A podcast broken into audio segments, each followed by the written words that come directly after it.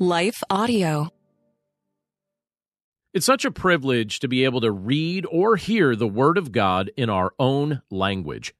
I'm grateful for the Bible translators who have taken the time to carefully translate God's Word from the original Hebrew, Aramaic, and Greek into English and so many other languages. It's hard to imagine what life would be like and what it would be like to go through life without access to the Word of God. In just a few moments, We'll be reading God's Word together and praying through the content the Lord reveals to us in it. But before we do that, let's pause for a very quick message from the sponsors of today's episode. Hi, everyone. If you've been injured in an accident that was not your fault, listen up. We have legal professionals standing by to answer your questions for free. Call now and find out if you have a case and how much it's potentially worth. Call 800 497 4410. I'm here with spokesman John Wolf. So, John, tell everyone listening who should call right now. Well, Maria, first off, thank you for having me here. It's always nice to answer the listeners' questions. Now, as far as who should call in, anyone who's been injured in an accident and think you deserve compensation, give us a call right now 800 497 4410. You'll find out if you have a case and how much it's potentially worth. Thanks, John. You heard it, folks. Take advantage of this opportunity and call now 800 497 4410. Advertisement sponsored by Legal Help Center may not be available in all states. Hi, I'm Rebecca Scott. As a servant of God, wife, and mother of four, I understand the juggle of multiple roles and stages. That's why I created the Encourager podcast to help guide us through the messy middle stage of life.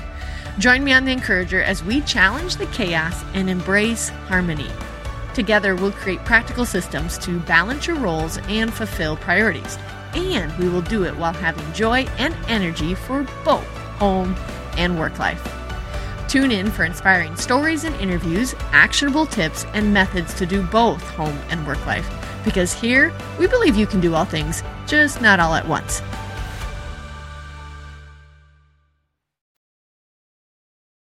You're listening to Daily Devotions with Pastor John.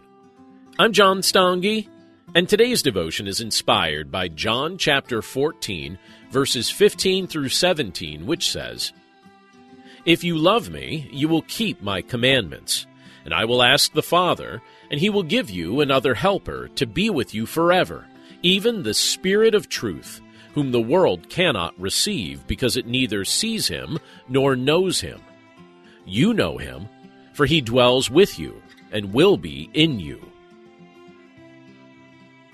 Jesus told his disciples that if they truly loved him, they would keep his commandments. Love is a great source of motivation. It's a greater motivation than fear, duty, or obligation. It's the kind of motivating factor that Jesus desires to see present in the lives of those who bear his name. Thankfully, we aren't called to love him or keep his commandments in our own strength. We haven't been left here on our own to try to accomplish that. Though Jesus would soon ascend back to heaven, he told his disciples that he would ask the Father to give them another helper or counselor to be with them forever. Jesus is referring to the third person of the Trinity, the Holy Spirit. When he uses the word another, he's saying that the one who would be sent would be like him. But sadly, in many respects, the Holy Spirit is often forgotten minimized, or misunderstood by many believers. In this passage, Jesus refers to the Holy Spirit as the Spirit of truth. This is one of the ministries of the Holy Spirit. He reveals wisdom and truth to our minds. Likewise, he fosters love, he counsels, he comforts, and he produces spiritual fruit within us that helps us reflect the heart of Jesus. Let's pray. Lord, we thank you for your word. And we thank you for the privilege that it is to be able to read this portion of Scripture together today from the Gospel of John. And Lord, in this portion of your word, you reveal multiple things to us. Your Son, Jesus Christ, made it clear that if we loved him, we would keep his commandments. And we know, Lord, that the love that you foster within us isn't infatuation or a fleeting emotion. It's an action, and it comes from the core of our beliefs. And Father, we're grateful for the fact that you haven't called us to keep your commandments or obey you in our own strength. We haven't been left here on our own to try to accomplish that. And we see it revealed in this passage through your Son, Jesus Christ, that after he ascended, your Spirit would come to us next. So, Father, we're grateful for the fact that after coming to faith in your Son, Jesus Christ, we are indwelled with your Holy Spirit. Your Spirit reveals wisdom and truth to us. He fosters love. He counsels us. He comforts us. And He produces spiritual fruit within us so that we can reflect the heart of your Son. Father, we're grateful for the fact that this is true. And we thank you for revealing this truth to us in this portion of your word. Likewise, Father, we're grateful for the ways in which you choose to empower us. And we know that it's a blessing to be able to walk with you daily.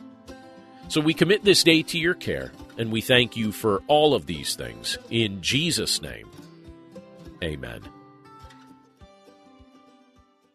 What do you do when the world around you is falling apart? It's amazing to me how many people are breathing air. They're going about their business and doing the things you're supposed to do. But if you really ask them, they know that on the inside, they are spiritually and emotionally and relationally dead.